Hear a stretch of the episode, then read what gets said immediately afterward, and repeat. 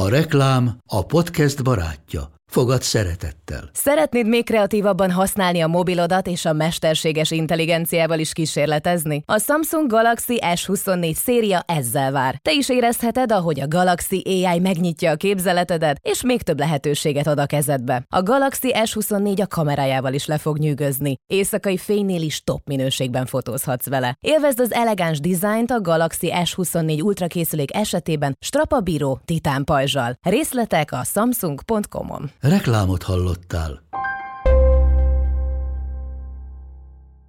Nők. De micsoda nők? Nők, akik maradandót alkottak. Nők, akik beírták magukat a történelembe. Nők, akiknek nem volt egyszerű életük. Nők, akik nem adták fel. Nők, akik nem érték be az elég jóval. Nők, akik nem törődtek bele a nembe. És a nemüknek szánt sorsba. Nők, akik változást hoztak. Nők. De micsoda nők? Micsoda nők voltak? Az Éva Magazin podcast műsora Budai Lottival és Zubor Rozival. huszonnegyedik rész, Nők a nőkért.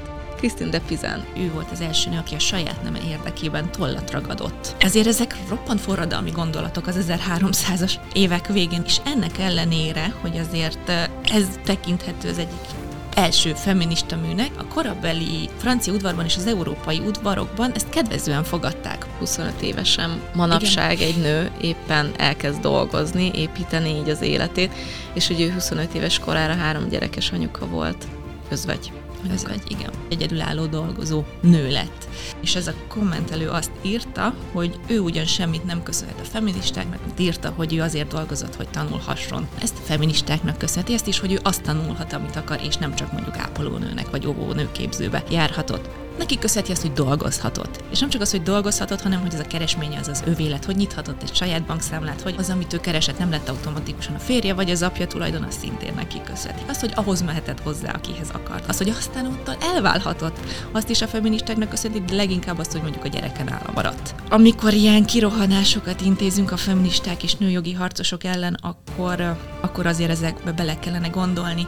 Amikor azt mondta Mary Wollstonecraft, hogy a férfiakat és a nőket leginkább annak a társadalomnak a véleménye és szokásai nevelik, amelyben élnek, abban lényegében azt mondta, hogy azt, hogy mi, mi ilyenek vagyunk nőként, vagyis hogy mi társadalmi nemként milyenek vagyunk, mint nők, azt belénk nevelik, és nem pedig a természettől kapjuk. Ezek a nők a többi nőért tettek mindent kockára, és őket az utókor által nem értékelni, szerintem ez egy nagyon nagy hiba.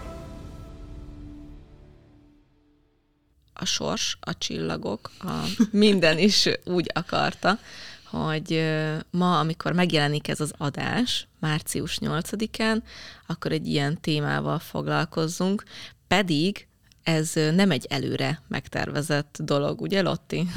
Nem, nem, nem, ugye ezt az adást ezt korábbra szántuk, mert ugye már egy ideje beszéltünk róla, hogy nőjogi aktivistákról, illetve híres feministákról kellene tartanunk egy részt, és amikor szóba került, hogy esetleg a következő epizódot inkább nőnapra kéne valahogy időzíteni, akkor ez így összekapcsolódott a, a fejemben, hogy miért is lenne annyira tökéletes pont nőnapkor beszélni ezekről a nőkről.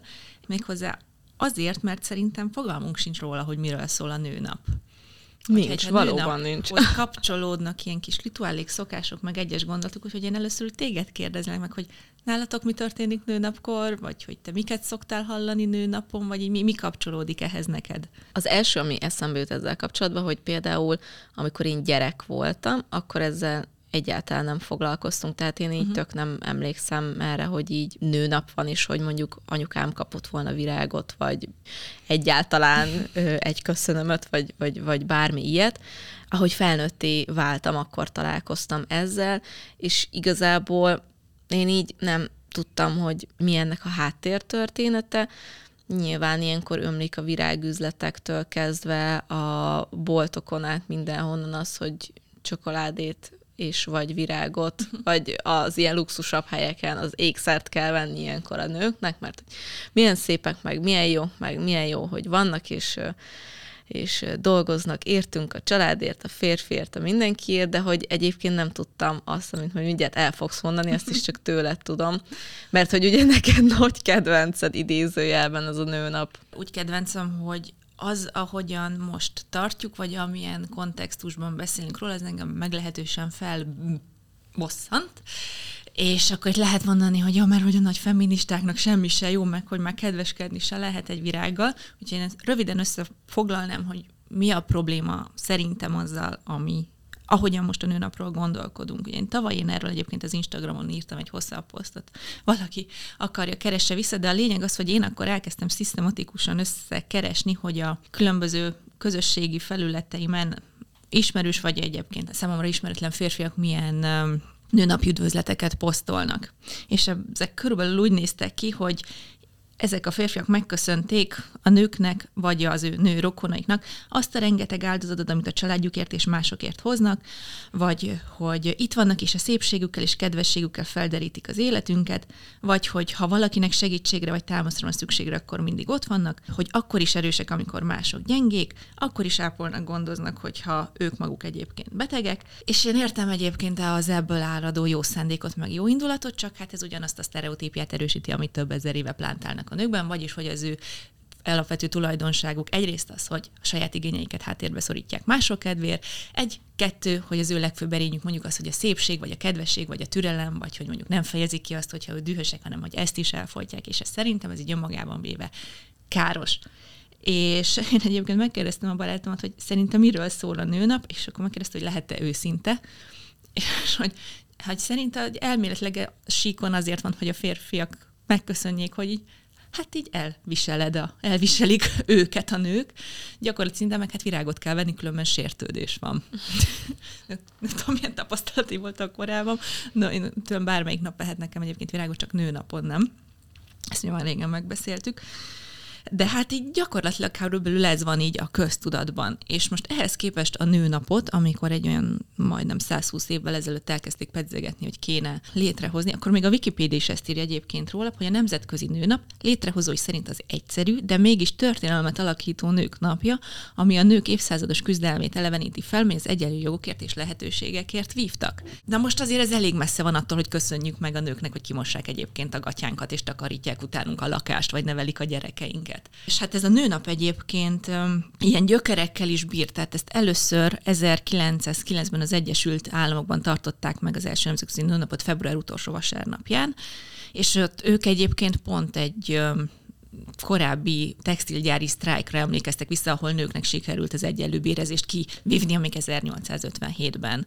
Aztán a második internacionál nyolcadik kongresszusán ezerkilencszáztízben döntöttek arról, bocsánat, én most itt közül azért puskázok, hogy a nők választójogainak kivívása érdekében egy nemzetközi nőnapot kellene tartani, ezt el is fogadták, csak nem egyeztek meg a dátumról, viszont egyre több ország kezdett nőnapot tartani különböző dátumokon. Aztán végül a, az orosz forradalom idején rögzült ennek a dátuma, ugyanis ezerkilencszáztizenben március nyolcadikán Oroszországban a nők tüntettek kenyérért és békért, és négy nappal később, ugyan nem feltétlenül csak emiatt a tüntetés miatt, de a cár lemondott, új kormány alakult, és szavazó jogot adott a nőknek, és innentől hagyományozódik, vagy hát ezért hagyományozódik március nyolcadikára a nőnap.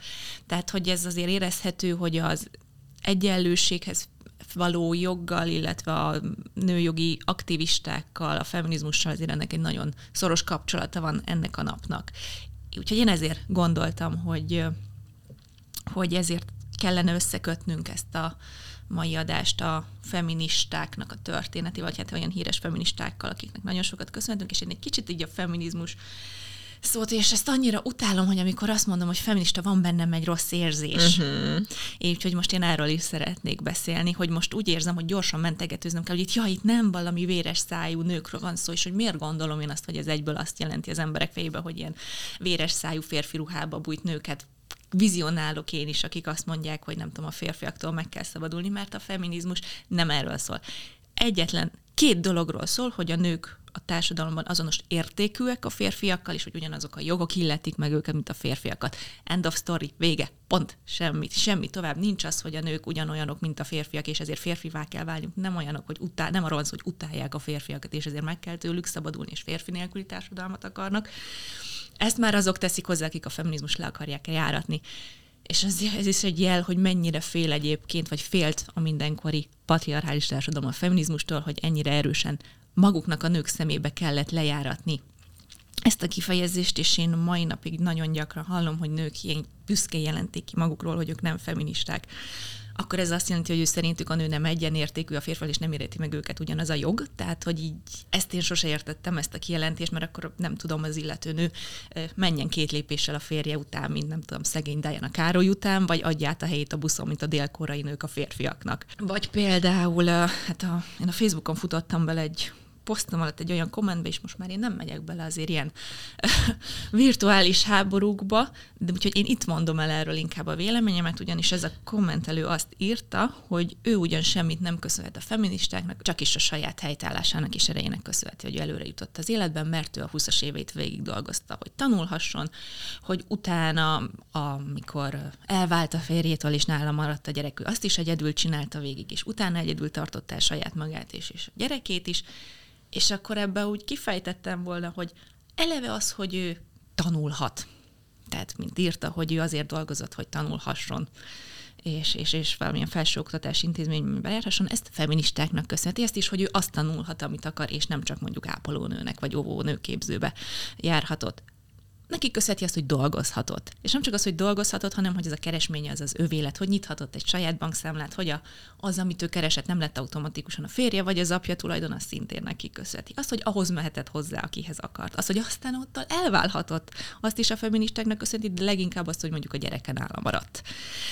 Tehát amikor ilyen kirohanásokat intézünk a feministák és nőjogi harcosok ellen, akkor, akkor azért ezekbe bele kellene gondolni. És még azt így előre elárulnám, hogy egyébként összesen négy nőről fogunk beszélni, tehát ez egy két részes adás lesz, két-két nőnek az életét fogjuk feldolgozni, egyikük kivételével egyébként.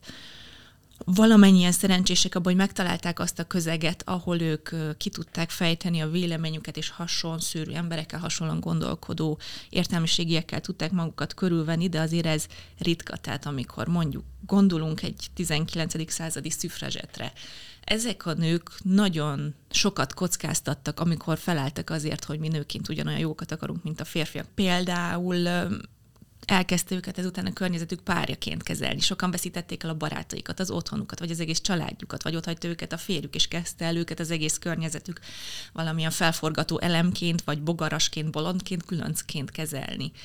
Úgyhogy ezek a nők a többi nőért tettek mindent kockára, és őket az utókor által nem értékelni, szerintem ez egy nagyon nagy hiba. Úgyhogy ezt is szeretnénk most így kiigazítani. Egyébként ez a feminista szó, ezt abszolút csak meg tudom erősíteni, hogy ez ilyen gyomor összerándulással jár minden egyes alkalommal. Múltkor képzeld el, hogy egy ilyen tök pozitív élményem volt, a Pogi podcastnak a műsorvezetője, Pogácsa Zoltán kérdezte meg, amikor mondtam neki, megkérdezte, hogy milyen podcastot csinálok, és mondtam neki, hogy hát ez a micsoda nők voltak, és akkor milyen nőkről beszélünk, és akkor kérdezte, hogy és te feminista vagy? És ilyen, egyébként olyan arccal kérdezte, hogy így nem tudtam eldönteni, hogy most erre így, így mit kellene válaszolni, és így nagyon örültem neki, hogy azt mondta, hogy mert én az vagyok.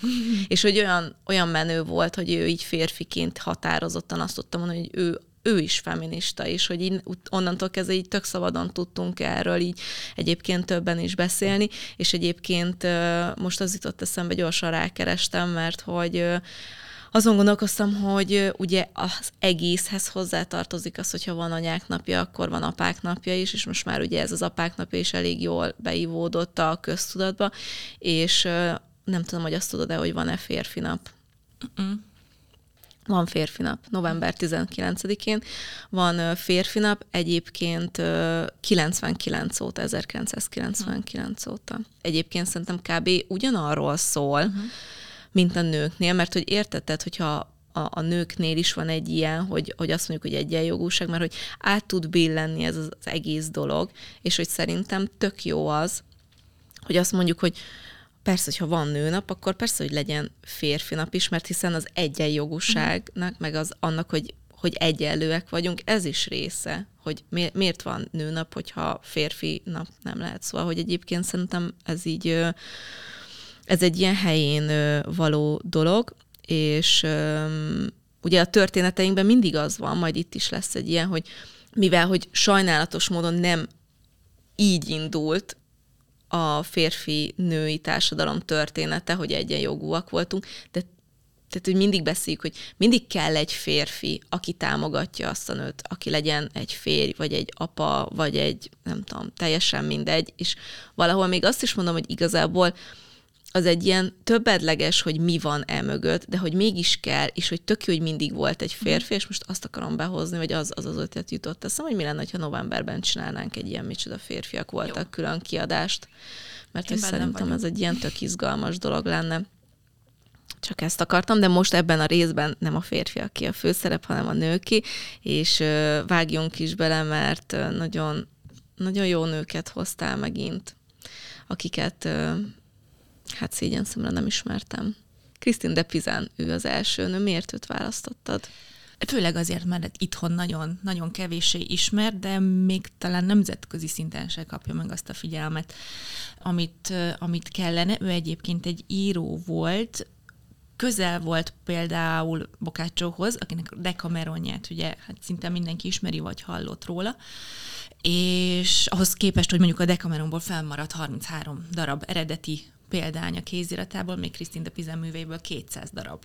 Ő korának az egyik legtermékenyebb írója volt, harminc nagyobb művet és kisebb verset írt negyven év alatt, amíg ő aktív író volt, és ráadásul ebből a felmaradt kétszáz kéziratból ötvennégy a saját keze munkája, ugyanis ő kódexmásolóként is dolgozott, illetve helytált, és Simone de Beauvoir mondta róla ezerkilencszáznegyvenkilencben, hogy ő volt az első nő, aki a saját neme érdekében tollat ragadott. Tehát őt nevezhetjük igazából az első feminista írónak, aki több területen is követelt egyenlőséget a nőknek. Ő egyébként Itáliában született ezerháromszázhatvannégyben. Ő a legtávolabbi időben abból a négy nőből, akivel most foglalkozni fogunk. És négy éves korában költöztek át Franciaországba a családjával, ahol az apja ötödik Károly király asztrológusa lett, és érdekesség, hogy ezzel egy időben a magyar udvarba is meghívást kapott. Az a édesapja Tomászó, Tomászó di Pizzánó eredeti néven, és azért érdekes elgondolkozni, hogy vajon alkotott-e volna akkor nálunk a középkor egyik legtermékenyebb írónője, vagy akkor azok most születtek volna magyar nyelven, vagy lenne hozzá bármilyen közünk, vagy ki tudott volna itt is bontakozni abban az időben.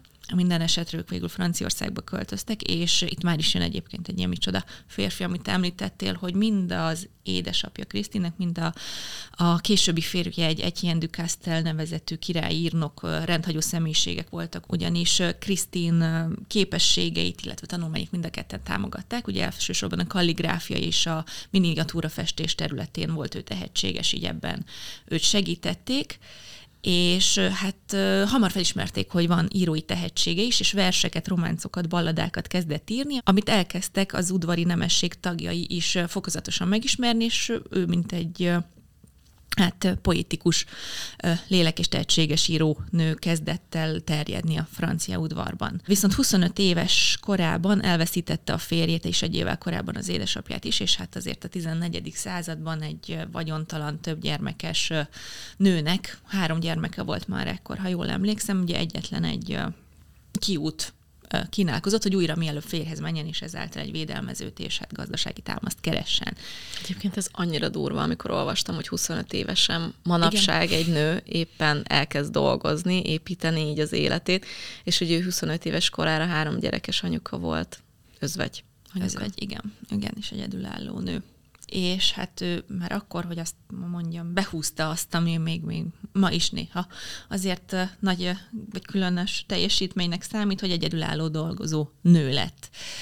És elhelyezkedett, ahol ugye a király is ismerte az ő képességét, ezért királyi skriptóriumban helyezkedett, ahol a kódexmásolók és kalligráfosoknak a munkáját felügyelte, illetve emellett elkezdett írni, és elkezdte szétküldeni a műveit a különböző királyi udvarokban, és külföldi nemeseket, uralkodókat is talált patrónusként, és ebből egy kicsit lett egy ilyen divat abban a korban, hogy egy ilyen Pizánféle verset, balladát birtokolni, illetve maga a francia király is támogatta őt, mint, mint egy patrónus. És az jutott eszembe, hogy ugye itt még nincs könyvnyomtatás, tehát hogy igen. itt, amikor a kéziratait küldözgette, akkor azt úgy képzeljük el, hogy mindegyiket ő maga fogta írta. És megírta. Igen, gyakorlatilag. Milyen jó lenne, nem Lotti, hogyha te így a könyveidet mindegyiket írnád és küldözgetnéd. Igen, igen, éppen most dolgozom fel egy másfél millió karakteres könyvsorozatomat, úgyhogy az, azért, az, azért az kemény lett volna, igen. Viszont mindazonáltal ő nem csak verseket írt, hanem van egy igen terjedelmes könyve, amit hát fordítanak úgy, hogy a Hölgyek városa vagy Nőváros, amit a nők védelmében írt. és hát neki azért kellett tollat ragadni a nők védelme érdekében, mert a korának az egyik legnépszerűbb regény egy úgynevezett rózsaregény volt.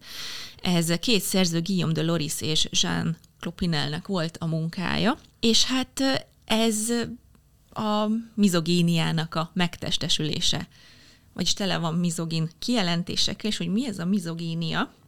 Igen, ezt ez... mondd el, mert életemben nem hallottam róla. Igen, ezt ritkán használjuk, ezt a kifejezést. Noha nagyon meghatározó volt korábbi korok irodalmában, a mizogénia egyszerűen nőgyűlöletet jelent. Tehát, hogy ez, ez nem szexizmus, nem tárgyasítás, nem előítélet, ez, ez egyszerűen arról szól, hogy valaki utálja a nőket, hogy így gyűlöli őket, hogy mindent, amit csinálnak, ahogy csinálnak, a személyiségüket, a testüket, mindent romlottnak, gusztustalannak, veszélyesnek, hazugnak, gonosznak lát bennük, és hogy a nőktől egyszerűen meg kéne szabadulni, és a legjobb világ az lenne, nők nincsenek is. És gyakorlatilag hát a, a mizogíniának a nők kiirtása és eltüntetése a célja. És hát a irodalomtörténet egyébként tele van a nőkkel szemben kritikus, gúnyos, lenéző, előítéletes szólamokkal. Ezek is elég szörnyűek, és alakították a nőkről kialapult képet, de ezek nem mizogén kirohanások feltétlenül. Viszont így is az irodalomtörténet hemzseg ezektől a nőgyűlölő szólamoktól, és ráadásul tehát ilyen kanonizált, piedesztára emelt iskolában is tanított, és nagy költőnek, írónak tartott alkotók is köréjük tartoznak, és én ebben kapcsán megnéztem egyébként egy, egy előadást a YouTube-on, ezt egy Mary Bird nevű hölgy tartott, egyébként nagyon nagy forma, hogyha gondoljátok, keressetek rá, vagy a munkáira, vagy a videóira, ő tartják ma a leg, legképzettebb ókori klasszika filológusnak, tehát hogy ő a top-top szakértője ennek a témának, és ő beszélt erről, hogy milyen mértékben árasztotta el mondjuk az ókori irodalmat, tehát egy Hesiodos, egy Horácius, egy Catulus, Juvenalis, Aristofanis, akiket mondjuk hallottunk irodalom órán, ők igazából így írtak arról, hogy ők gyűlölik a nőket, és őket meg kéne ölni, és ilyen visszatérő elem például náluk az, hogy a nő az valami olyan rossz, amit a férfiakra mértek, akik a valamilyen múltban elkövetett bűnökért szenvednek azért, hogy nekik a nőkkel kell élni, és például Hesiodosnak volt egy olyan mondás, hogy aki feleség nélkül él, annak nehéz öregkorral kell szembenézni, ki meg felelséget vesz magához, az meg élete végig szenvedni fog. Vagy volt ez a mondás, hogy az a második férfi, aki feleséget vett magához, az a világ minden borzalmát megérdemli, és azért nem az első, mert ő még nem tudhatta, hogy milyen az, amikor dolga van a gonoszszal. És hogy ezeknek a kanonizált költőknek, íróknak tele vannak olyan motivumokkal a színdarabjai vagy prózái versei, hogy nem tudom, a sokat beszélő nő nyelvét kitépik, hogy véresre vernek egy nőt, hogy lefejeznek egy nőt, és ezt ilyen, ilyen szinte ilyen kélyes örömmel részletezik, és ott van például egyébként, hogyha nem tudom, valaki ebből akar mérni, Juvenalisnak az úgynevezett hatodik szatírája, amiben egy Postumus nevű férfit akar a narrátor lebeszélni a házasságról, és ezért ilyen női hibákat sorol hétszáz soron át, és vannak benne oltárra vizelő asszonyok, szammárral közösülő asszonyok, férjüket, szeretőjüket megölő asszonyok, tolvajok, részeges nők, és így egyre csak azt vizionálja, hogy a nők milyen borzalmasak, és hogy igazából minden ö, nő egy vérbő, gonosz, kicsinyes, pletykás szajha, és ö, csak legfeljebb néha jól leplezik, hogy azok, és ez egyébként az ókornak a véleménye a nőkről. Tehát, hogy a, az ókoriaknak egy nagyon lesajnáló véleménye volt a nőkről, erre még jött rá egyébként a keresztény nézet, ami szerint a nő bűnös is, és engem nagyon... Tehát, hogy a női test, mint olyan, ugye, hát a, a, a bűnbeesés az úgy nézett ki a kora keresztény egyházatyák narrációjában, hogy ott volt Ádám, mint a szellem és a lélek embere, aki önmaga így tiszta és ártatlan volt, és akkor jött a test Éva, aki őt elcsábította, és rávette a hús a csábításával, ugye az almából, tehát hogy ezért bűnös mindenki, és úgy ezért a nő az ördög kapuja, tehát ez sem tett jót ugye az irodalomnak, és engem nagyon, vagy hát az irodalomban a nőkről kialakított képnek, és engem például nagyon zavar, hogy magyar fordításait ezeknek a műveknek, amiket most itt példának említettem, nehéz megtalálni. És mondjuk találtam egy, egy külföldi mm, nőtörténettel foglalkozó könyvben, hogy Horáciusnak az úgynevezett nyolcadik Epódesz nevezetű költeménye, az a nőgyűlöletnek a legtisztább manifestációja, és ellenben, amikor én magyar fordításokat keresek, tök mindegy, hogy százötven évesek vagy, vagy, vagy, vagy újabbak, valahogy ez a nyolcadik epód, ez ki van hagyva ebből a listából, és a hetedik után a kilencedik jön. És engem ez azért bosszant, mert Horáciusról mondjuk tanulnak a lányok is gimnáziumban, irodalomórán, és én a mai fejemmel, vagy hogy ezt én így tudom róla, én például felállnék egy irodalomóráról, amíg Horácius tanítják, és azt mondom, hogy visszajövök majd, hogyha ez a nőgyűlölő fazon a helyén lesz kezelve, és el lesz mondva, hogy ő egyébként nem csak ilyen szép dolgokat írt, hanem hogy neki volt ez a véleménye a nőkről, és nem csak neki, hanem más a kora véleményét közgondolkozását befolyásoló alkotónak is. Hm. Az nagyon durva, azt nem tudtam, hogy kimaradt az a nyolcadik. Ez volt az irodalmi hagyomány, és ugye ez áthagyományozódott ezzel a bűnös nőképpel, ugye akkor a kereszténységre, majd, a, majd mondjuk Christine de Pizannek a korára is, ugye ahol említettem, hogy ez a rózsaregény volt az egyik legtöbbet forgatott regény, és hogy most... Csak felolvasok belőle egy rövid részletet. Ja, mert hogy a nőváros nem érhető el magyarul, de a rózsaregény, igen. Például így ír a nőkről, nincs bennük nagy akarat, s így mind szeszélyes ingatak, sőt ingerlékenyek nagyon, fejek közt nincs szólt salamon, undokabb, mint a kígyó feje, és nőkben forra legtöbb epe. Bennük a legromlottabb a vágy, annyi bennük a rosszasság, hogy rút feleslet erkölcseik, rims vers ki sem fejezhetik. Vagy, mint leginkább elhíresült sora tartja, mint kurvák vagytok, lesztek és voltatok, ténylegesen vagy csak úgy, mert erre vágytok. Christine de Pizan ennek a rózsaregénynek mint egy cáfolatát akarta megírni ebben a Nőváros című regényben, amiben hát ő ténylegesen egy várost ír le, amiben mondjuk úgy összegyűjti a történelem legnagyobb nő alakjait, és mindegyiket bemutatja, hogy cáfoljon egy-egy ilyen rózsaregényben nők ellen felhozott vádat, és arról is beszámol a könyvében, hogy ő miért írta meg ezt a művet, mert hogy ő nőként annyi rosszat hallott a saját neméről, hogy már ő kezdte el szégyelni magát, hogy nőnek született, és egyszer imádkozott Istenhez, hogy mondja már meg neki, hogy miért teremtette őt egy ilyen romlott és gyenge lénynek, amikor egy fénysugár formájában látomása támadt, és három koronás nő alak jelent meg előtte, az értelem, az igazság és a becsület, és ők döbbentették rá hogy arra, hogy ez egy nagyon nagy tévedés, és hogy a, a nő nem alacsonyabb rendű a férfinál, hanem hogy a férfi tartja a nőt olyan helyzetben, hogy bizonyos értékeit ne tudja megmutatni. És leg élesebben ebben a könyvében egyébként a, a nők oktatáshoz való jogát emelte ki. Például ebben a könyvben az értelmet kérdezi arról, hogy vajon a nők elméje tényleg olyan alacsony rendű, hogy nem lehet tudással megtölteni, és akkor erre az a válasza az értelemnek, hogy nem, ennek az az egyetlen oka, hogy a fiúkat küldik iskolába, a lányokat meg nem is, honnan is tudhatnák, hogy a lányok mire képesek, hogyha soha nem adunk nekik esélyt. Ezért ezek roppant forradalmi gondolatok az ezerháromszázas évek végén, ezernégyszázas évek elején, és ennek ellenére, hogy azért ez tekinthető az egyik első feminista műnek, a korabeli francia udvarban és az európai udvarokban ezt kedvezően fogadták, mert hogy nagyon, tehát egyfelől nagyon irodalmilag csodálatosan van felépítve, tehát hogy egy kifogástalan műről van szó, és hogy logikus, tehát hogy ő logikailag próbálta meg cáfolni azokat a vádakat, amikkel a nőket illették, és ez indította el ezt a Querelle des femmes, vagy a nőkérdés vitája című, vagy elnevezésű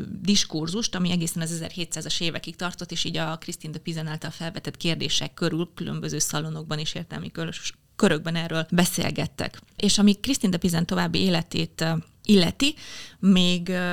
Ő, tehát ő az írásainak köszönhetően viszonylag is jó módban tudta folytatni az életét, vagy hát leélni az életét, amit egyébként a százéves háború és a Franciaország megszállása zavart meg. Itt még megírta a békekönyve, meg a jó kormányzásról szóló művét is, majd pedig a, a csatározások erről egy korostorba menekült, ahol az egyik lánya már, már bent élt apácaként, és még ott megérte, hogy Jeanne d'Arc győzelemre vezette a franciákat az angolok ellen, és akkor meg is írta Jeanne d'Arc története című könyvet, ami az egyetlen olyan könyv, ami az orleáni szűz élete alatt íródott. Hát azt szerencsére ma nem érte meg, hogy, hogy aztán Jeanne d'Arcot elégették meg ilyen boszorkányságért, ugyanis egy évvel korábban hatvanöt évesen hunyt el. Mm. Az jutott eszembe, hogy három gyereket is önmagát tudta eltartani egy ennyire nem populáris témában, hogy így fogalmazzak, az ezernégyszázas években, ami aztán az ezernyolcszázas évek második felében nem sikerült Szendre Júliának, uh-huh. mondjuk, mert igen. hogy félhez kellett mennie, és még kellett szülnie, hogy, hogy ne halljanak éhen, és hogy ott se vagyok biztos benne, mondjuk, hogy Júlia, hogyha nem megy férjhez, akkor az írással tudott volna annyit keresni, uh-huh. hogy eltartsa magát a mai világban.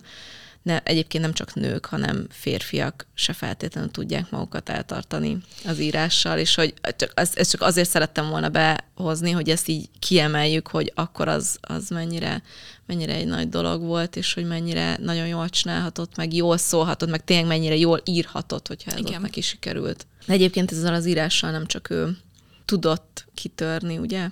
Így van, hanem a következő nőnk is.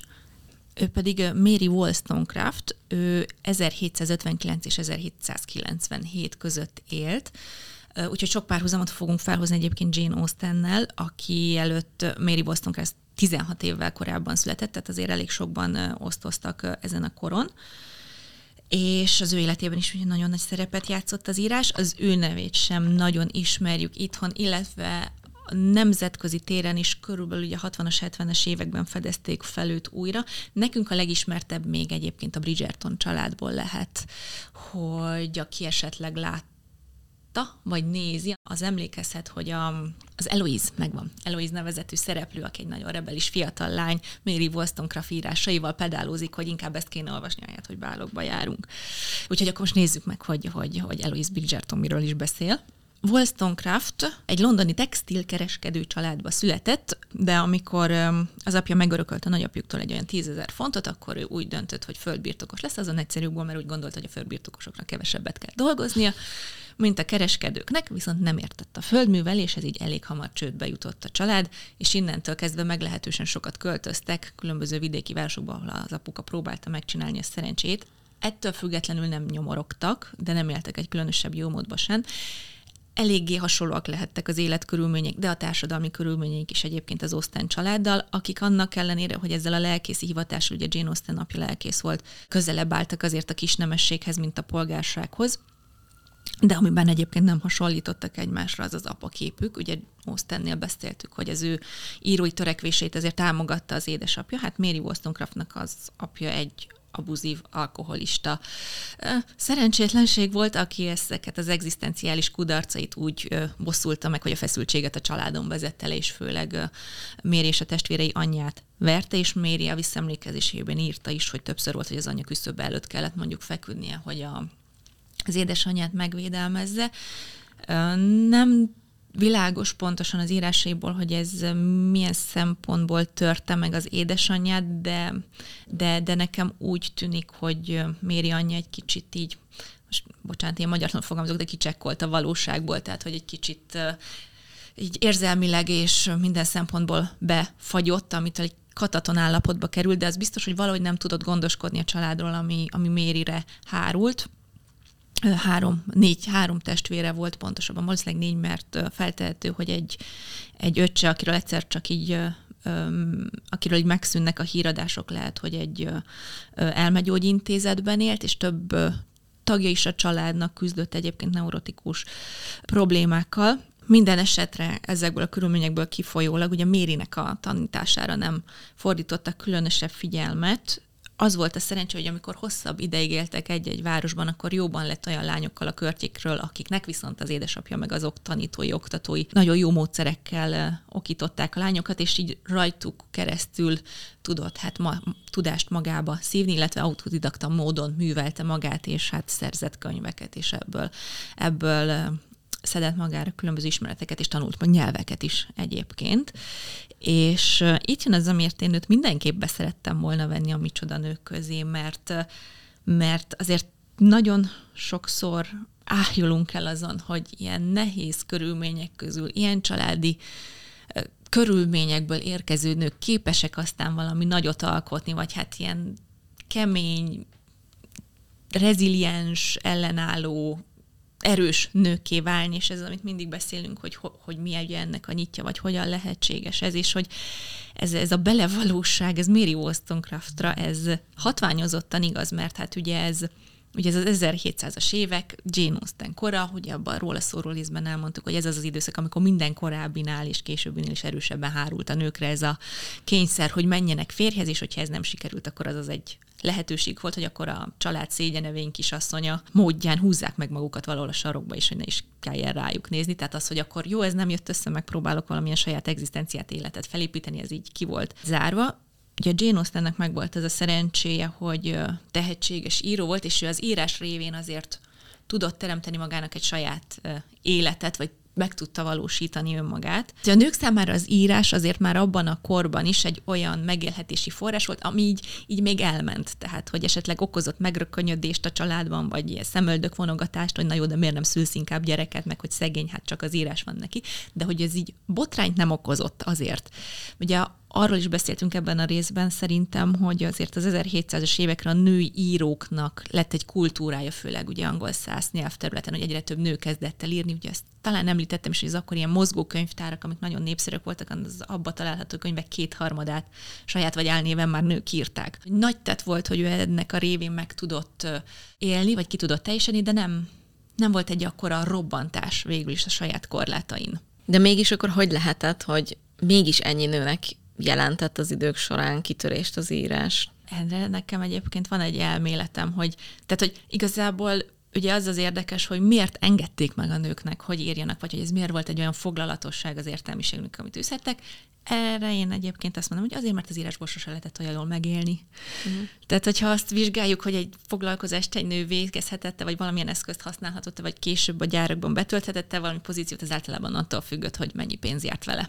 Uh-huh. Tehát ez a Szerintem így ez a, ez, a, ez a válasz erre. Meg gondolom, ahhoz nem kell elmenni otthonról. Persze, igen. Csak írogass. Tehát, hogy lehet, hogy nem is vették azt annyira komolyan. Meg annyira komolyan sem vették, tőlük. Igen. Meg hát ugye mondjuk, főleg, hogyha mondjuk tudom, romantikusabb irodalomról volt szó, amiben mondjuk hagyták jobban a nőket érvényesülni, tehát, hogy azért ez is fel, még ez is fel volt, ugye azt, hogy egy nő milyen területen írhat. Nem írhattak át akármiről, ugye most, hogyha be- belegondolok, a már említett Szendrei Júliánál is az volt, hogy azok a versei, ami tényleg így mondtak valamit, azok most kezdtek előkerülni. Igen. Akkoriban. Ő is családi lapokba írt, nem tudom, anyaság, meg gyereknevelés, meg, meg meséket fordított, szóval, hogy azért írhattak, de azért nem mindenről. Meg igen. Nem úgy. Hát Mary Wollstonecraft egyébként ezt, ezt, ezt a szabályt is áthágta, és hogy benne ő a fantasztikus, hogy hogyha mondjuk Jane Austen így kipukkantotta ezt a saját, a köré épített korlátokat, akkor ezt így Mary Wollstonecraft így felrobbantotta, ugyanis ő tizen, hogy most csak röviden összefoglaljam, hogy miről van szó, hogy egyrészt ő tizenkilenc éves korától önálló kenyérkereső lett, aztán egyedül keresztül-kasul beutazta Európát, még a forradalmi lázban égő Párizsba is elutazott egyedül, tehát egy olyan korszakban, amikor egy nőnek még postakocsin se illet egyedül utaznia. Aztán házasságon kívül élt két férfival is, és kétszer is született gyereke házasságon kívül, illetve megírta ezt a leghíresebb művét, ez a nők jogainak követelése, ez a Vindication of Rights of Women, ez sokkal jobban hangzik angolul, ezt magyarul még senki nem tudta szerintem jobban lefordítani, hogy a jó, nők jogainak a követelése. De hát, hogy ez egy valóban forradalmi mű volt, olyan gondolatok, amiket majd mindjárt kifejtünk, hogy, hogy miért volt ez olyan nagy szám, hogy ezeket megmerte fogalmazni. Mindenesetre se előtt, és még utána nagyon sokan nem foglalkoztak ilyen lehetőségekkel, mint amiket ő így felvetett, és még a nagy Rousseauval szemben is felvette ő a kesztyűt, ami azért hát egy, egy vidéki nem tudom, polgárlánytól azért egy elég nagy vállalás volt. Ugye Jane Austennek ezek közül soha nem jutott volna egyiket sem eszébe meglépni, de hogy ezt egy kifejt kicsit kifejtsük részletesebben. Ő tizenkilenc évesen ö, hagyta ott az otthonát, és ekkor még ő is egy ilyen korai és rangjabeli nőnek megfelelő foglalkozást választott. Ő társalkodó nő lett egy idős hölgy mellett, bele eltöltött egy-két évet, majd amikor az édesanyja megbetegedett, akkor hazatért, és még ott volt a halálos ágyán is, majd pedig, amikor körülbelül két nappal a temetés után az apja újra megnősült, akkor beköltözött az egyik, vagy hát odaköltözött az egyik nővéréhez, aki szintén nagyon, akit szintén nagyon rossz mentális állapotban talált, és itt megint homályos, hogy mi történt, de valószínűleg ezt a nővérét a saját férje erőszakolta meg nem sokkal a szülés után. Ennek a nővérének egy kislánya született, és ettől került ilyen nagyon rossz állapotba, és ez volt az első ilyen momentum Mary Wollstonecraft életében, amikor így felszívta magát, és hát egy nő, vagy hát a nők védelme érdekében egy nagy cselekedetre szánta el magát, és rávette a nővérét, hogy ők, illetve egy harmadik barátnőjük együtt hagyják ott a férjét, és még egyébként a gyerekét is ott hagyta a, a nő, Marynek a nővére. Szegény meg is halt egyébként egy hónappal később valamilyen gyerekbetegségben. de hogy ők hárman akkor úgy döntöttek, hogy akkor megpróbálnak a saját lábukon boldogulni, és alapítottak egy iskolát, hogy függetlenek lehessenek, ami egyébként egészen jól működött. Aztán egy időre Marynek el kellett utaznia, és hát a, a testvére annyira nem tudta jól menedzselni ezt az intézményt, úgyhogy ez feloszlott, ugye elmaradoztak a, a diákok, és ezután lett Mary nevelőnő egy ír családnál, megint egy ilyen, talán egy hosszabb, egy egy-két éves időszakra is, ahol pedig bepillantást nyert így a felső körök hölgyeinek az életébe, ami majd szintén vissza fog köszönni a, a műveiben, és itt kezdett el írni, először üres óráiban, általában esténként és éjszaka is, akkor a, a Gondolatok a lányok neveléséről című művét írta meg, amiben ő, mint nevelőnő és hát tanárnő szerzett tapasztalatait foglalta össze, és hát ebben, ahogy már említettem, elsősorban ugye a Rousseau-i gondolatoknak mondott ellen, ugye Rousseau azt mondta, hogy a nőnek nincsen azon kívül más dolga, mint hogy a férfi tetszését elnyerje. És hát ő ugyanezt mondta gyakorlatilag, mint Pizan, csak hát ilyen morbid azért, hogy eltelt ötszáz év, és gyakorlatilag semmi nem változott. Hogyha a lányok ugyanazt az esélyt megkapnák gyerekkorukban, mint a fiúk, hogy ugyanolyan iskoláztatáshoz jussanak, akkor be tudnák bizonyítani, hogy ugyanolyanok a képességeik. És ezt a könyvet ki is adták, és lett belőle egy valamilyen kisebb bevétele, majd pedig egy Joseph Johnson nevű férfi, aki nagyon nagyra értékelt az ő haladó nézeteit, foglalkoztatta őt a kiadójánál, ott ő recenziókat írt, fordított franciára és németre is, és különböző kisebb szerkesztői munkákat is végzett, illetve ő mutatta be egy ilyen londoni értelmiségi körnek egy ilyen nagyon haladó szellemiségű filozófusokat, írókat, gondolkodókat foglalkoztató körnek, ahol hát ragadtak rá ezek az egyre modernebb eszmék, ugye, amik aztán a francia forradalmat is mozgatták, és hát Mary maga is a barátaival együtt nagyon nagy lelkesedéssel fogadta ugye a franciaországi ö, eseményeket, amikor kitört a forradalom, és ennek a hevében írta meg a főművét, ugye ezt a nők jogainak a követelését ezerhétszázkilencvenkettőben, és hogy miben volt forradalmi ez a mű. Egyrészt ugye Simone de Beauvoir előtt száz hetven évvel kimondta, ugye, aki a, a második nem című könyvében alkotta meg a gender fogalmát, amiről egyébként mi is sokat beszélgettünk a Lili Helbés részben, hogy mit jelent. Hogyha valakinek kimaradt, szerintem hallgassa meg, biztos, hogy nem átalakítódásokról szól. Ez a gender történet, azt azért leszögezzem. Minden esetre amikor azt mondta Mary Wollstonecraft, hogy a férfiakat és a nőket leginkább annak a társadalomnak a véleménye és szokásai nevelik, amelyben élnek, abban lényegében azt mondta, hogy azt, hogy mi milyenek vagyunk nőként, vagyis hogy mi társadalmi nemként milyenek vagyunk, mint nők, azt belénk nevelik, és nem pedig a természettől kapjuk. Na most, hogy milyen volt ez a társadalmi nem, vagy hogy milyennek voltak ugye a női szerepelvárások Wollstonecraft korában, azt ugye Rousseau foglalta össze legjobban, hogy a nő az szép, viszont gyenge, és az ő eleganciáját, báját csak csökkenti, hogyha a külvilág dolgaival foglalkozik, vagy az elméjét tudással akarja pallírozni, mert hogy ez elvesz a nőknek a nőiségéből, és ez, hogy a nők a tanulással, illetve az önkifejezéssel a nőiségüket károsítják, ez egy nagyon hosszú, tehát ez egy hosszan fent maradt nézet volt, és majd akiről még beszélni fogunk, Betty Friedenről, szintén ugye ezzel foglalkozott, hogy miért lenne nőietlen az, hogy egy nő tud, vagy az, hogy dolgozik, vagy hogy más módon is kifejezi magát, mint hogy feleség és anya és háziasszony. És ezekkel a nézetekkel ment szembe Wollstonecraft, amikor olyanokat mondott, ezt az idézetet, mert ugye sincs magyarra lefordítva, de egy bizonyos Szapu Mariannának az eszében találtam, aki Mary Wollstonecraft-tal elég sokat foglalkozott. Remélem nemem megbocsátja, ha racionális lényekként bánok velük, nem pedig elbűvölő bájaiknak hízelgek, és ha nem úgy nézek rájuk, mint örök gyermekekre, akik képtelenek megállni a saját lábukon. Eltökélt szándékom, hogy megmutassa, miben áll a valódi méltóság és az emberi boldogság. Elutasítván tehát azokat a csinos nőiességre vonatkozó kifejezéseket, melyet a férfiak leereszkedően szolgai alávetettségünk enyhítésére használnak, és megvetvén a gondolkodás erőtlen eleganciáját, a különleges érzékenységet és az édes engedelmességet, amit mind a gyengébb nem jellemzőinek tartanak, én azt kívánom megmutatni, hogy az elegancia alacsonyabb rendű az erkölcsnél, és hogy a dicséretes törekvések legfőbb célja az, hogy emberré váljunk, függetlenül attól, melyik nem hez tartozunk, és hogy minden másodlagos nézetnek ehhez az alapelvhez kell igazodnia. És ő ezen az alapon követelt ebben a művében megint csak oktatást, anyagi függetlenséget és választójogot a nőknek, azon az alapon, hogy a nők emberek. És ez ebben a forradalmi, ugyanis nagyon sokáig, hogyha mondjuk az ő korában vagy előtte valaki felemelte a hangját azért nőként, hogy a nők is tanulhassanak, vagy önkiteljesíthessenek, vagy később mondjuk egy Benicki Hermin, ugye Beres Pálni, akivel mi is foglalkoztunk, azzal érveltek, hogy a nőket azért kell hagyni, tanulni, vagy a világ dolgaiban jártasnak lenni, hogy ezért ők jobb anyák és feleségek legyenek. Ugye a Verespálnének ez a híres Haladjunk című uh, kiáltványa cikke, amit ezernyolcszázhatvannyolcban írt, és mi is beszéltünk róla, tartalmaz mondjuk egy ilyen részletet, hogy a nőnek is szükséges közhasznú ismeretek alapos megszerzése, értelmének és ítélő tehetségének nagyobb mérvű fejlesztése, hogy az életben reálváró sokoldalú feladatnak, mint gyermekei legvalódibb nevelő, nevelője, háztartásának vezetője, és gyakran, mint özvegy gyermekeinek együli fenntartója, kellő és célszerű szellemi kiképzés által megfelelni képesítve legyen. Na, tehát, hogy ugye az lenne ebben a lényeg, hogy a korábbi és a későbbi feministák vagy nőjogi aktivisták gyakran azon az alapon követeltek a nőknek oktatáshoz való jogot, hogy nem azért, hogy ezáltal ők új szerepeket találhassanak a társadalomban, hanem már, már meglévő szerepeket, anya, feleség, háziasszony jobban tudják beteljesíteni, tehát, hogy jobban működjön ez az egész patriarchális társadalom gyakorlatilag. És ehhez képest, amikor Mary Wollstonecraft azt mondta, hogy én azért akarok tanulni, mert ember vagyok és érek annyit, mint egy férfi, ez valóban forradalmi.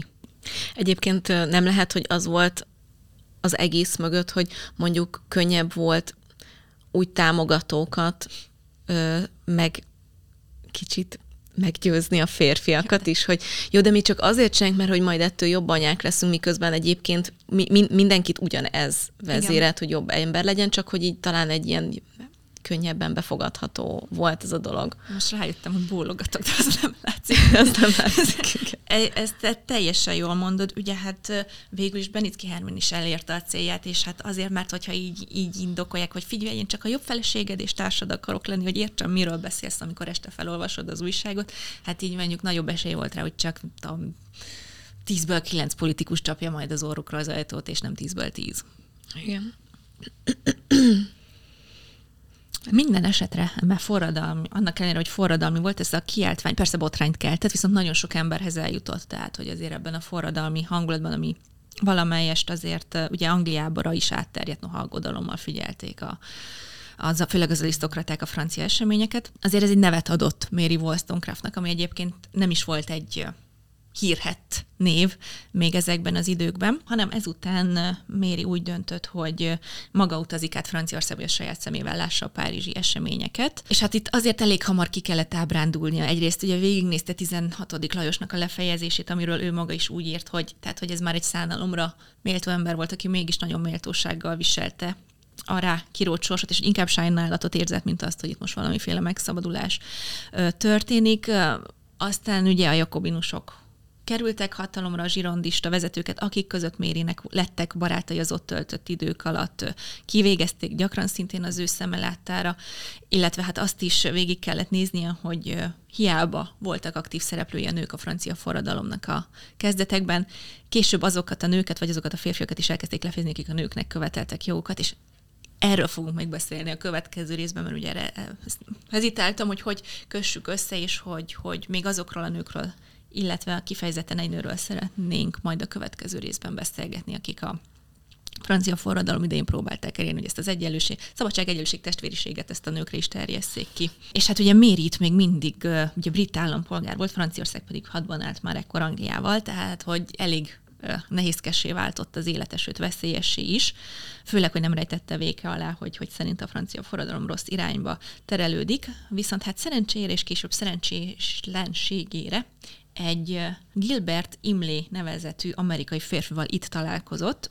Ő egyébként kereskedő volt, és, és az amerikai függetlenségi háború veteránja, mivel ő nagyon népszerű lett a korabeli Franciaországban, és hát egy ilyen, egy ilyen simlis alak volt, és a francia forradalom idején is ugye azzal szerzett vagyont, meg a jakobinus soknak is ezzel szerezte meg a támogatását, hogy például csempészett Franciaországot elzáró brokádon keresztül, és hát ő lett Marynek a szeretője, vagy hát. És itt valószínű az, hogy ők egyébként nem is azért nem házasodtak össze, mert külföldiként ott a franciaországi felfordulásban nem tehették meg, hanem valószínűleg itt az dolgozott Maryben, hogy nagyon rossz tapasztalatai voltak a házasság intézményével kapcsolatban, ugye a testvérén, illetve a saját szülein keresztül is. Minden esetre itt született még egy lányuk, akit a barátnője után Fannynak nevezett el, vagy keresztelt el. És uh, itt uh, ez a bizonyos Imlay kapitány azzal mentette meg végül is az életét, hogy uh, azt hazudta, hogy ők összeházasodtak a követségen, és ezáltal adott Marynek egy amerikai állampolgárságot, amivel ő haza tudott végül utazni Londonban, Londonba, és idővel Imlay is utána ment, és akkor itt elkezdődött köztük egy ilyen se veled, se nélküled kapcsolat, nagyon forró szerelmes levelek és heves szakítások és átkozódások váltották egymást a, a két szerető között. Minden esetre még Imlay adott egy meghatalmazást Marynek, hogy utazzon el a skandináv országokba az ottani kint lévőségeit intézni ilyen menedzseri státuszban, ahonnan, ahol egyébként szintén folytatta az írást Mary Wollstonecraft, ő végig megmaradt aktív írónak. Ott pedig a, a helyi munkások, vagy hát szegény nőknek az életével kezdett el foglalkozni, és a Skandináv levelek című írásában pedig azért áll síkra, ami szintén egyedi volt, hogy a legszegényebb női rétegeknek jelentene uh, kitörés lehetőséget, hogyha oktatáshoz jutnának, és ez, aztán ezzel tényleg senki nem foglalkozott addig, hogy most a munkás nőkkel, akik egy ilyen többszörösen mondjuk megvetett és lenézett csoport volt, hogy nekik hogy lehetne javítani a, az életkörülményeiken. És visszatérte utána azonban végül ezzel a férfival megtörtént a, a végleges szakítás, a kislány Marynél maradt, és azért itt visszaköszönt, hogy a családban ez a gyenge idegrendszer azért nála is megmutatkozott, hogy itt megpróbálta a folyóba ölni magát, a Temzébe ugrott, amikor egy járókelő az utolsó pillanatban kimentette. Úgyhogy, úgyhogy, azért, úgyhogy azért ez az idegrendszeri gyengeség nála is megmutatkozott. Viszont ezután nem sokkal megismerkedett egy William Godwin nevezetű, hát szintén ilyen reformer gondolkodóval, akivel szintén együtt éltek, és szintén fogant tőle egy gyermeke, egy kislány, akit majd Marynek fog keresztelni, és ők azért összeházasodtak később, hogy a gyereket ne érje ezért hátrány, de például nem költöztek össze, és a nevét is megtartotta Mary Wollstonecraft, tehát hogy azért ebben is egy ilyen elég egyedi példát jelent a történelemben, és ekkor kezdte el írni a Mária, vagy egy nő tévedései című regényét, amiben egy középosztálybeli nő és egy munkásnő Jemimának a párhuzamos életét mesél, ugye Mária volt a fősnő, ez a középosztálybeli nő, és hogy ebben a regényben olyan dolgokról írt, illetve olyan problémákat vetett fel, mint a nők elleni nemi erőszak házasságban, illetve házasságon kívül a nők vagyoni kiszolgáltatottsága és a különböző alávetettsége. Olyan gondolatokat fogalmazott meg ebben megint csak, ami meg, megint fényévnyire volt mindentől korábban is és később is, tehát például a munkáslány regényben Jemima arra panaszkodik, hogy egy férfi felennyi tehetséggel és felennyi erőfeszítéssel kétszer annyit keres, mint ő, és hogy ráadásul kényelemben él, jó állása van, még neki a legalja munkát hagyják ott.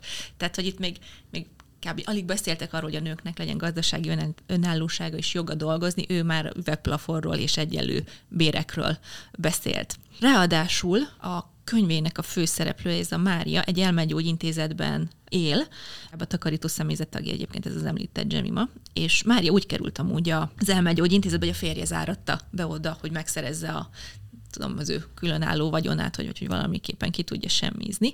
És itt tennék egy pici kitérőt, aminek egy semmi köze semmihez, de én egyszer írtam erről a, a Risporos hétköznapokon egy posztot, illetve egy önálló cikket is egyszer egy, egy magazinban, hogy ez, hogy férjek úgy szabaduljanak meg a feleségüktől, hogy elmegyógyintézetbe zárják, ez így az ezernyolcszázas évek elején, sőt már az ezerhétszázas években ez egy bevett gyakorlat volt. Ugyanis akkor magán elmegyógyintézetek működtek lényegében, ahova így hát egy, egyszerűen csak be kellett fizetni a gondozási díjat, egy orvos rámondta az asszonyról, hogy őrült, és onnantól kezdve ott lehetett tartani. Ezt egyébként a főleg angol száz területeken volt szokás, és később nem is a, az állami ellenőrzés, vagy az állami elmegyógyintézetek változtatta meg ezt, hanem hogy nők beperelhették a férjeiket, hogyha jogtalanul zárták be őket elmegyógyintézetbe, ez volt a történet vége. De hogy az egyik leghíresebb példája ennek a gyakorlatnak, ezt tudod ki? Ja. Charlotte Brontë Jane Eyre című regényének a missziz Rochester-e. Képzeld el. Hm. Fú, ö, nagyon régen olvastam, talán még régebben láttam valamelyik belőle készült adaptációt, de maga a történet az ugye arról szól, hogy Jane Eyre ugye egy árvaházból felnővén elkerül miszter Rochester házába nevelő nőnek a kislánya mellé, és hogy ebben a házban mindenféle különös zajok vannak, mint hogyha kísértet járnák a kastélyt, van egy nagyon nyomasztó régkör és olyan furcsa történések. Természetesen miszter Rochester és Jane Eyre egymásba szeretnek, mindenféle társadalmi és kor különbség dacára.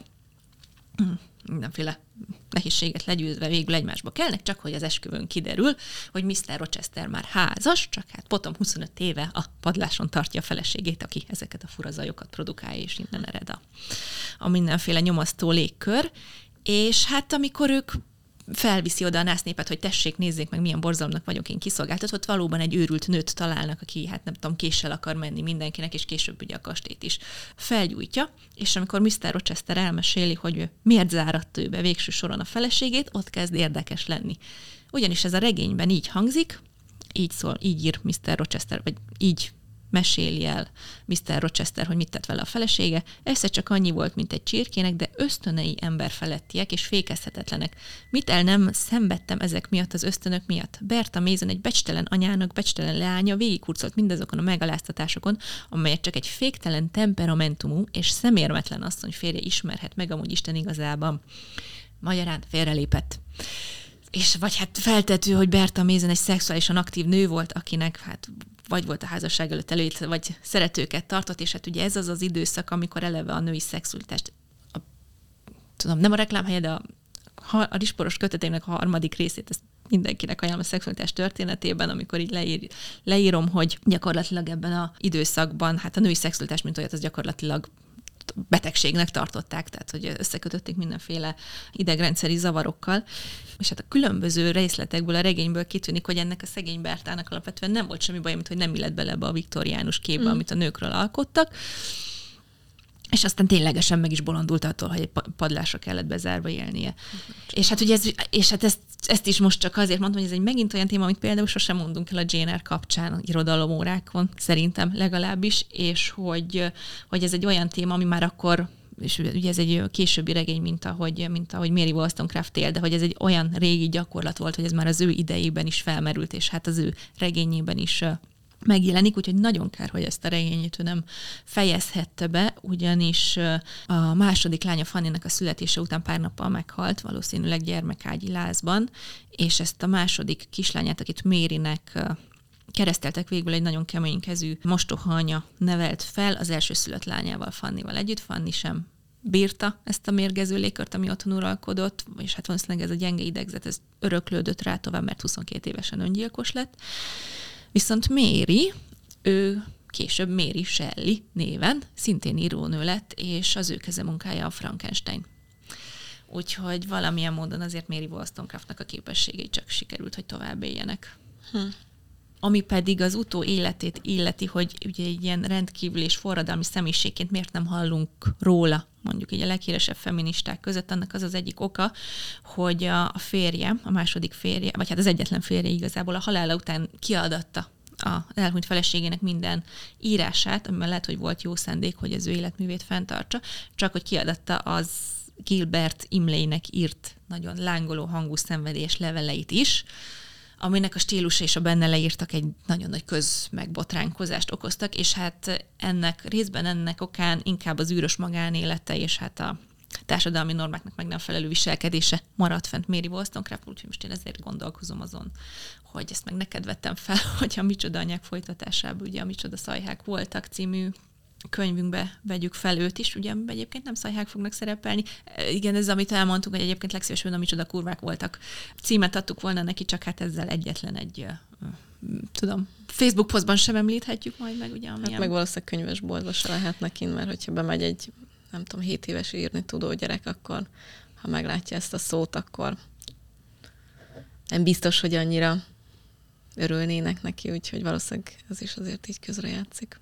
Lehet. Minden esetre az a lényeg, hogy itt nem prostituáltakról lesz, mert hát ugye a kurvaszó az prostituáltat jelent, hanem olyan nőkről, akiket valamiért az kora vagy az utókor lekurvázott nemes egyszerűséggel. De itt ebben a történetben is érdekes, hogy vajon a férj pénzkereset miatt adatott ki mindent, vagy kicsit így a már nem élő öm, nőt akartam még jobban egy kicsit így megalázni, mert hogy nem, nem feltétlenül vagyok biztos benne, hogy a jó szándék vezérelte csak, vagy minimális szinten. De ők jóba voltak. Hát de mégis azért, hogyha ilyet kiadsz, nem?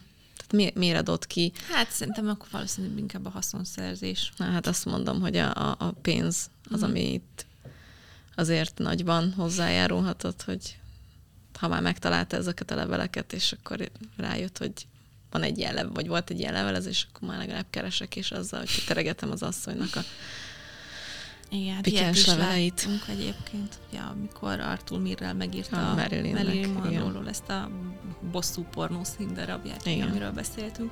Igen. Innen fogjuk folytatni még kettő nővel, és most ígérjük, hogy nem kell egy hónapot várni, ja. mert két hét múlva jövünk a következő résszel. Nagyon szépen köszönöm, Latti. Én is köszönöm, és nektek pedig boldog nőnapot. Boldog nőnapot. Sziasztok! Sziasztok!